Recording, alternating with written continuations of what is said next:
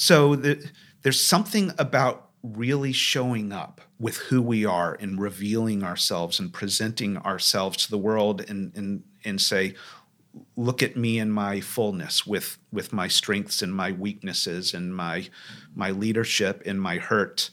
And let us all be together in the room at the same time. Where the first phase of that is fear. And i think immediately after that is love because then we then we connect. You know, then we put our arms around each other and say, "Yeah, I was scared too. I felt weird too. Oh my goodness, we're all the same, aren't we?" There is something so beautiful about this picture of humanity. We are so much more alike than we think that we are. But we don't discover that until we fully show up to our peers, our coworkers, our family, and to the world. And guys, this is just scratching the surface of what we dig into this week on the Story Podcast. While story invites us to ask powerful questions, your life and your story are shaped by the questions you ask. Where is your curiosity pointing? What is the story that you ache to tell? The only way to become a better storyteller is by telling more stories. To be a writer, we have to sit down and we have to do the work, and we don't get up until it's finished. Your greatest work may not be seen by millions of people. Keep making anyway. Rise up, artists. Your canvas is the consciousness of this generation. The only hope we have are the stories we tell. Stories not bound by what is possible. We are proud to be storytellers.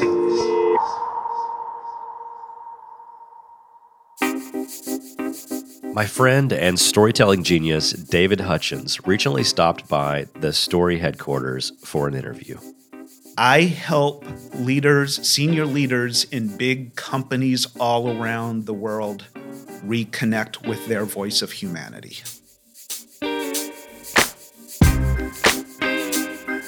If you don't know who David Hutchens is, he's a speaker and story consultant who works with organizations to bring their stories to life through various frameworks that he teaches all over the world. I wanted to learn why he started doing this kind of work. That's rich and deep. Yeah, man. Reconnect with their voice of humanity. Does that mean that in general, we live in a world where humanity is losing their voice and therefore you're trying to help them reclaim it? Is that a safe um, assumption? It's not that that leaders have have lost their voice. I, I, think that they checked it at the door or it went to sleep somewhere along the way. I just came back from Germany. I was in Germany last week. This week I was with uh, um, I was in Chicago. In both cases, with a consulting firm. It's the it's the one of the biggest consulting firms in the world. And uh, this week I was helping their leaders because they're about to go in to pitch a piece of work to a company that will be probably a $2 billion piece of business. Wow. And so, you know, it's all hands on deck. They, they've been working for days on, you know, their PowerPoint presentation and um, their message strategy and what they're going to say. And these are really, really smart guys. I mean, they're inventing the future of artificial intelligence. And I mean, it's a room full of geniuses. Wow and their their PowerPoint sucked. First of all, um, I mean, it was loaded with with data and boxes sure. and arrows pointing to, to, other boxes. And the thing I said to them that they intuitively believed is, you're not going to win this piece of business on your solution. You're going to win this business on inspiration and belief. Can you go to this client and make them believe? And the reason I can say this confidently is, I mean, what I've been hearing in this consulting firm all around the world is they're they're going into to clients and customers who are increasingly saying, "Listen, we we already know you're smart, and we already know what your solutions are, and your your competitors have a lot of the same solutions as you. What we want to know is what's special about you. What do you believe in? What do you care about?" This is a multi-billion dollar consulting firm, and the conversation is changing it's freaking them all out.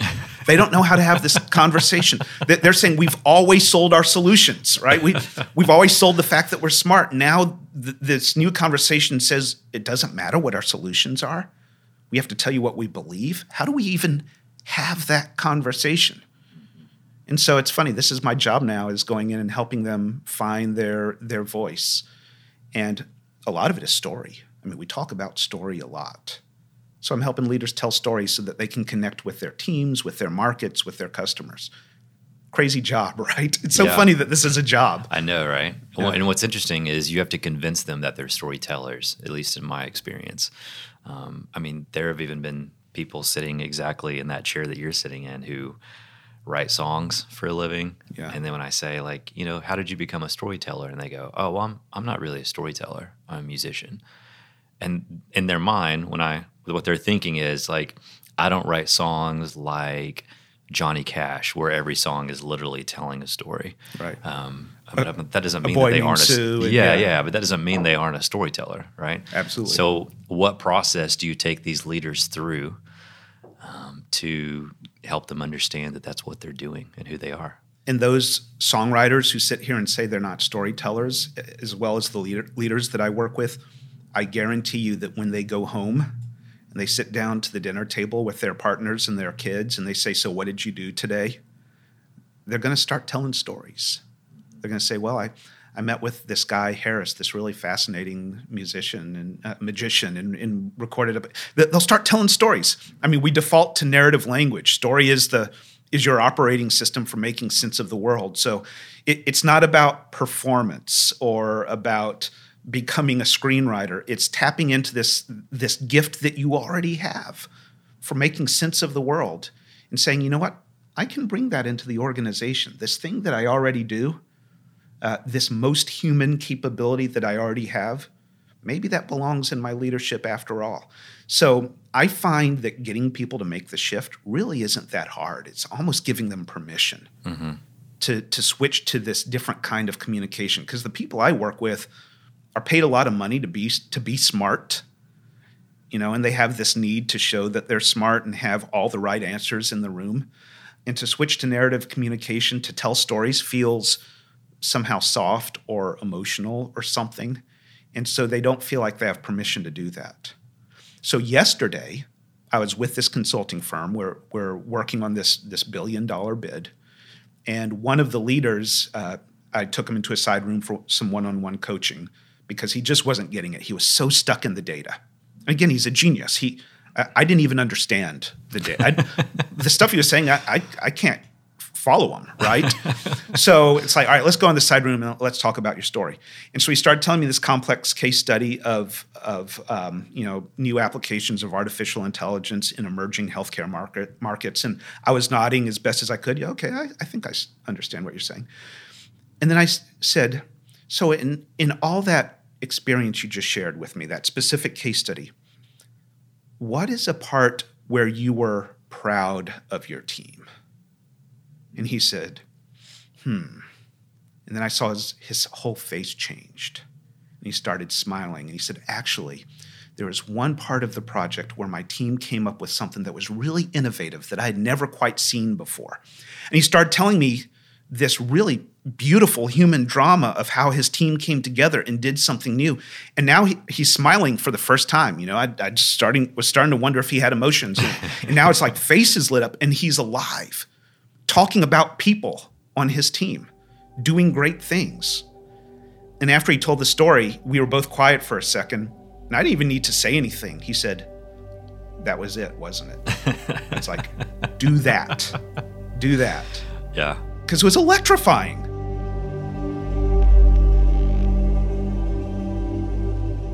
The issue with the guy David was talking to there is the same issue a lot of us have. This guy was already telling a story. He just wasn't telling a very good one. It was data and numbers instead of emotion and characters, like if The Matrix had spent the whole time explaining how computers work. David's job is to get people to be deliberate about the stories they tell so they can choose the best possible one, the most inspiring possible one. So then let's get practical then. Let's I don't know if you have like the, the 12 step program of here's how to do that. Um, when you're you're obviously working with a lot of amazing companies and people around the world when you're sitting down with a leader and or if you have a chance to give a talk of some kind, what are some of the steps that you walk them through that listeners to this show can hopefully take some practical Okay. help from? What I don't start with that everybody expects me to start with is how to tell a story. You know, everybody expects to talk about, you know, the, the protagonist and the conflict and the tension and the resolution and the outcome. And, and, and those are all great things to talk about. I actually do bring that in after I've spent some time with people. Sure. Um, but I don't like to start with story construction. I like to start with story selection. Which story? Which story should you be telling? So, you know, it, it, depends on the context. You know, I, I, I, have the, the 90 minute keynote speech, and I've got the one day program and the two day program, and then sure. consulting intervention and all that. Uh, but very often we'll start with just tapping into your own capability to tell stories. I put people in little groups and tell a story to each other right now. You know, and, and people always freak out a little bit for a moment. And then once they get going, it, it's almost impossible to stop them. You know, I have to like ring a bell to get everybody's attention. Hey, everybody, look at me, look at me. And they, they won't stop They keep talking to each they other. They realize it's something they can already do. They already have it. Yeah. They already have it. The thing that's interesting is since I do this program uh, in Europe a lot, with uh, French audiences and Dutch and German audiences.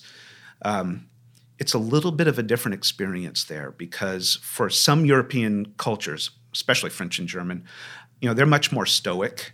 And so the idea of being in an organization to, to be a leader in, in, in business and like reveal yourself emotionally yeah. feels more threatening there and so we have to talk about this. You know, after, I'll say after you told stories to one another, did you feel vulnerable? And everybody's like, "Oh my gosh, yes. We we are not used to this in our organizations." Mm-hmm. And the conversation we'll have is, "Well, should you be doing this?" And it's almost unanimous. It's changing. The conversation is changing. It's changing because of millennials. It's changing because of our partners and our customers. They are all demanding that we show up with more of ourselves in a more human way. American leaders struggle with that as well, but European leaders really struggle with that. So a yeah. lot of it is, is, and even some Asian companies. You know that yeah. whole idea of saving face is pushes hard against the idea of being vulnerable and showing feeling and really humanity at yeah. the end of the day, just showing humanity. And especially with with Asian audiences, because there's such a, a strong sense of hierarchy and position in organizations. You know, storytelling is is uh, equalizing and now you get to tell a story to your boss and your boss gets to tell a story to you and we're equally vulnerable together. That's a little bit tough for some asian cultures. So would you say to a team of people who need to embrace the idea of becoming storytellers and to go back to where we started to reclaim their voice of humanity sometimes for some of these guys it's as simple as just doing an offsite day and telling stories to each other? That's really what it is yeah. And what does that say about us that that just getting in a room and telling each other stories can be that transformative to our work. Mm-hmm. Because they're probably not telling work stories. They're probably be like, yeah, this one time when my kid was four, he blah, blah, blah, blah, you know, and yet that's transforming their work. So, what is it that makes stories so universal that they have that kind of power? That almost feels like one of those questions that I want to just let hang in the air and, and let your listeners think about. What we pause and turn on some meditative music and just let them process it. that, that's the big question. What, what is it about stories? What what is happening when we do this? And then why is it why is it hard? I actually was part of a storytelling event uh, just a, uh, about a week ago. Mm-hmm. And, and, our mutual friend CJ Casciotta, who I hope is listening to this, he was one of the storytellers. He's awesome there as well. I love that guy. I love that guy. And the thing that was funny was, you know, I got up and told my story, and you know, afterwards I, I felt vulnerable. I mean, I do this for a living, right? I mean, this, I'm, I'm, talking about stories all the time. This sure. is this is my world. And now, in front of an audience, telling a, a personal story in the car on the way home, I was like filled with self doubt. I was like, um, "Wow, I, w- I wonder if I revealed too much. I wonder if they think I'm a goof." Because you know I, there's a part where I told said something that I thought was funny and nobody laughed at the funny part, right? And I'm like, oh, that was dumb. I shouldn't have done it, said the, the funny thing. so I'm having this like conversation with myself, and I actually reached out to all the other storytellers and and I said. I had a lot of self doubt in the car on the way home. And everybody emailed back and said, Oh my gosh, I did too. That was so weird. I think we all need to get together and talk about this.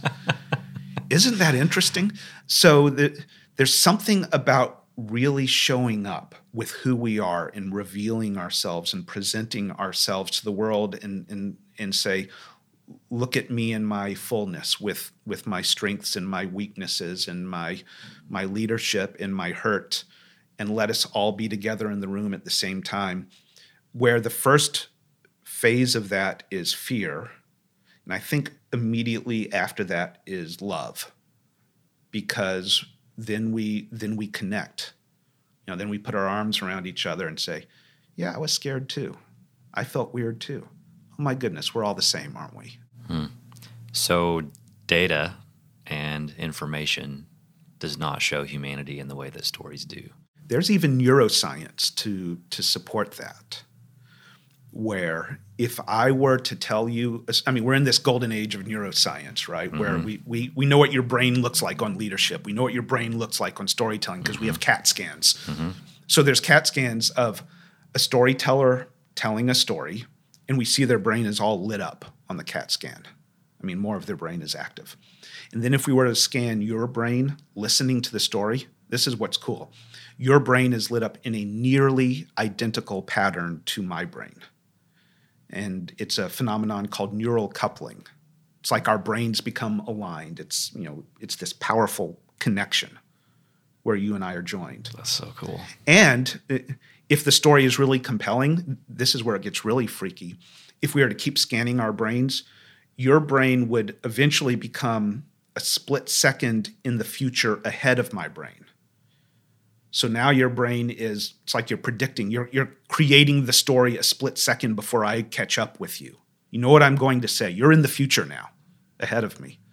So this neural coupling uh, phenomenon is really powerful, and and you're right. Data doesn't do that. Numbers can't create that connection. Uh, the thing I tell my my leaders at, at L'Oreal and or different companies that I work with is these slides that you are agonizing over and you've spent five days making them perfect. don't create that connection. No one's going to remember. All that information evaporates moments after people leave the room. But if you tell a story and you create that neural coupling connection, they, they might remember it forever. So, you know, my message is I think that belongs in your leadership. So maybe the solution is not to always remove 100% of those slides or the information that you have to deliver to someone, but it has to be wrapped in a story. Otherwise, it's unforgettable. Is yeah. that kind of what you're saying? Yeah. Uh, I've actually been doing some some research and analysis of really effective communications. I've been looking at TED talks. I'd love to. Ch- uh, I wanted. I should do an analysis on one of your presentations. I, That'd be I, fun because I bet you're crushing it. Um, There's always room to grow. from what I've seen, uh, but the the the people who are really effective at this are very clear on what's the what is the point that I'm trying to make right now, and then how can I connect that point to a story? I, embed mm-hmm. the, you know, if I have this 20 minute presentation, mm-hmm. you know, the first five minutes strategically, here's what I want people to walk away with. Whatever that one thing is, you should put inside a story if you want them to remember it. And so I, I've actually mapped out presentations like these little heat maps where you can see narrative, didactic data, narrative, didactic, and data. And the people who are really good at this set up this tension where there's the story that connects the data, and then another story that con- connects the data. So I've been helping leaders create those kind of presentations. That's amazing. Yeah.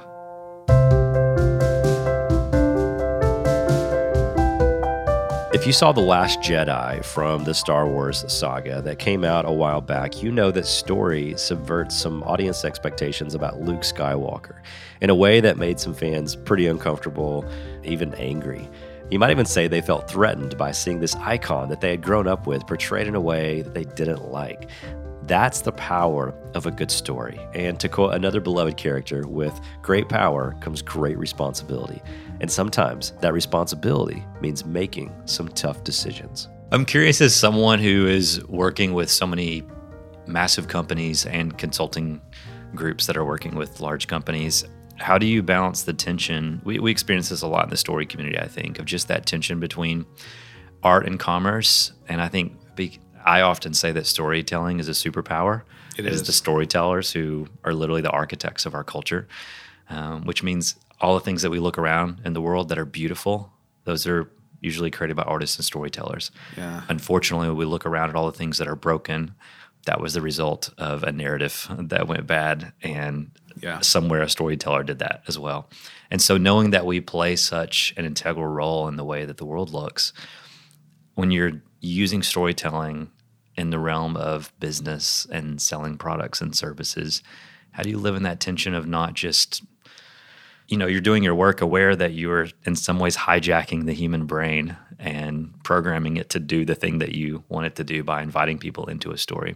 Maybe just talk a little bit about that tension. Have you wrestled with any of that I, at all? I do wrestle with the tension because I, I've worked with some companies um, who have been in headlines for you know the, the way they're gobbling up resources or the ways that they're not being good neighbors or the ways that they're not uh, uh, creating sustainable communities Or So- tapping into the insecurities of a young female uh, who's scared about her body image, you know? Yeah, And I started in advertising. So my at the beginning of my career, I, I worked with big ad agencies in Dallas and Atlanta, um, and I was a copywriter. So yeah, that's what I did. I didn't do any beauty advertising. Um, I did get people to drink some more Coca Cola, though. Uh, if you tell a story, people will buy more Coca Cola. of course. You know, Yeah. um, they'll buy more more Doritos if you tell. And then you read the stories. headline, it's like we're all dying of diabetes and heart disease. And so it's like, how do you so yeah, this is the world that I that I live in. I read a really good book lately uh, by a, a kind of a social entrepreneur named Adam Kahane. The book is called Love and Power. He presents a really wonderful construct for how I think about my work, which really is about love and power. And power is just the ability of a, a system to get what it needs to achieve its purpose. It's value neutral. Power isn't an evil thing. It's not a good thing. It's we're all looking. You're looking for ways to to be who you are in the world, and the more you are, the, you need power to do that. Your your car needs power to move. If your car doesn't have power, it sits there, right?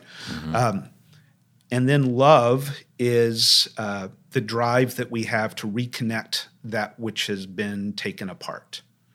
You know, when we fall in love with our wives, we're we're we're bringing people together. It's it's a joining, right? And that's my work in organizations is love and power. A lot of organizations are good at talking about power, but they're not talking about love. They want to increase their ability to achieve purpose, but they're not thinking about how do I reintegrate the whole. Churches often are, and religious institutions are often the opposite. They'll talk about love, but they're they're not very uh, fluent in power. because it feels like a scary word, maybe? Yeah, yeah. There's even a quote from Martin Luther King that the the challenge of our age is love without power, and then power without love. Love without power is sentimental. Power without love is abusive. So, how would you reframe the word power for that person listening who feels uncomfortable with that idea? Do you feel uncomfortable with it? Power? Yeah. I think so. Just the way I was raised, you know? And you're taught that there are these three evil things in the world money, sex, and power. Power is one of those big three, you know? Oh yeah. So it's like, how do you, yeah, just hearing the word, it's like, oh, he's he's a person of power, you know? I think of Trump right away. I just go, oh, power, one of the most powerful people in the world, but yet is seemingly abusing that power. Or Harvey Weinstein, you know, obviously a very powerful person in Hollywood who abused his power. Yeah. So I think many times when we hear the word power, it's associated with these negative um, actions the people who were in power took. Well, power without love. Yeah. It's funny that you you say that the word power makes you nervous because if I'm if I'm in an organization, it's the love part that makes them nervous. If I Hmm. start talking about love, like what, we're not paying you to come in here and talk about love. What that doesn't belong in our. He's gone soft. We- yeah, man, we, we've got work to do. We need to go make some We money. get that with stories sometimes. Like story, why stories? Ah, that's way too soft. You know, Yeah. that's for like all the artists who like want to do soul work and not the companies who take business seriously. Yeah, so I want to bring those two together. I, I want you to have more power. I want lots more people listening to your podcast. I want lots more people coming to your shows because I want them to hear what you have to say. I want you to increase your ability to be who you're supposed to be in this world and not be afraid of that. Hmm. And then when I'm with my leaders, I want them to increase in love. I want them to reconnect all the little pieces that have been disconnected. And that means externally in the world, recognizing that as long as the communities around us aren't okay, then we're not okay either. It also means reconnecting yourself, finding more of your voice as a leader and bringing that into your leader leadership. So there's an internal reconnection that's happening. There's an external reconnection that's happening as we're as leaders, we already have resources and power. How can we use that to create wholeness? So I want to have both of those conversations.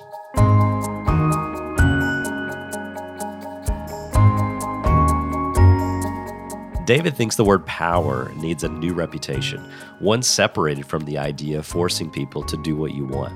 He says power is really just about the ability to achieve your purpose. That's it. And since everyone has a purpose, everyone should have power. That's a big part of his mission in all of this. And the way he helps people find their power is to, surprise, surprise, teach them how to tell their stories one exercise that I do with my groups a lot is, you know, we, we talk about what are the different stories that, that you should be telling. There's one really powerful story that kind of goes to the heart of your your identity as a leader, and it's it, I call it the why I'm here story. And that's a good place to start is to identify not one why I'm here story. You have lots and lots of them, but to find one. Why are you here? And when I say here, I mean in, in this role, in this place in the world. And so to find that story, first get a sense of what is this thing that I'm here in the world to do. You know, I'm I'm here to bring uh, healthcare to poor communities. I'm here to empower women's voices. I'm here to make money. I'm here to um, improve supply chain management. I mean, it's, it's it's the thing that drives you, right? And then go back in time and find tell me a story about that. Why do you care about that thing? Somewhere along the way, something happened to you that put you on the path of caring about this thing.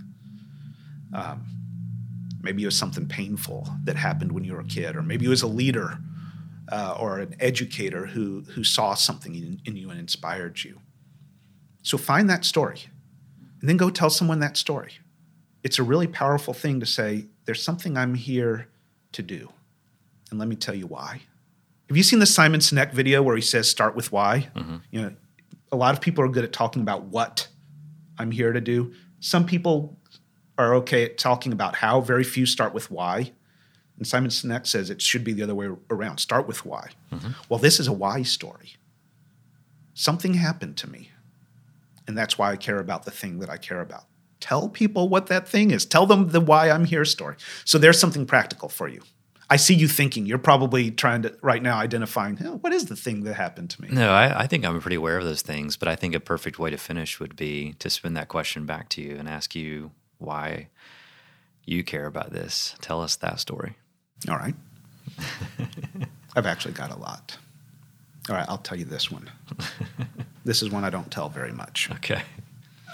I grew up in a a very um, fundamentalist religious tradition that I saw hurting people.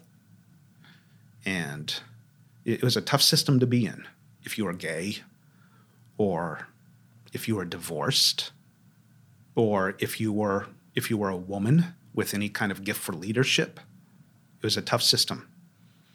And it was confusing to me as a kid because this was my most important world. This was my community. These were the people that I loved. And as a kid, of course, you don't have language for reconciling all this. Why is it that I love these people who are so important to me and I keep seeing people get hurt? I mean, you know, suicides and, you know, because people weren't safe in the, in the system. And so I went through a period where I was, when I was younger, where I was mad about that. And then I realized that a lot of the work that I'm doing in organizations was trying to reconcile that. What happens when people come together, people who are beautifully individually, come together and something changes? What is that thing? What's that invisible thing that's making dysfunctional things happen? And so a lot of my career, I started out in you know, organizational processes and systems. Well, are people in systems incentivized to do bad things? And what if we tweak the incentives? Okay, well, that's one way of looking at it. What are some processes that affect behavior? From there, um, I went into culture work. What are the collectively held beliefs that we have? And ultimately, where I landed was on this conversation that we're having now. What is the story that we're telling ourselves about ourselves? And what if we told a new story that could get us some new results? And so it, it took me a few years to realize that a lot of my career is trying to address this confusion and this this distress and this hurt that I felt when I was really young. And so actually it allows me now to look back at that experience with some gratitude. Say thank you for putting me on this path of of trying to understand my own story and helping other people understand their stories as well and ultimately step into a much better story together. That's why I'm here.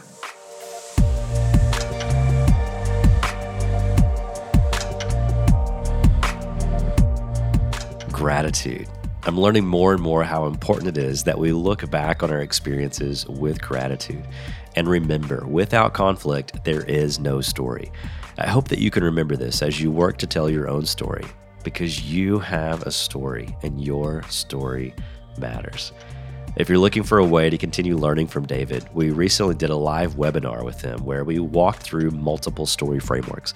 You can access that recording when you become a premium member on storycraft.co. That's storycraft with a C dot co. C-O. With this membership, you'll also gain access to many of our past story conference presentations and many other incredible resources. It's a great place to meet other storytellers, fellow creatives. I promise it's a worthwhile investment into your life and your work. I hope to see you there soon. In the meantime, thank you so much for listening to this episode of the Story Podcast.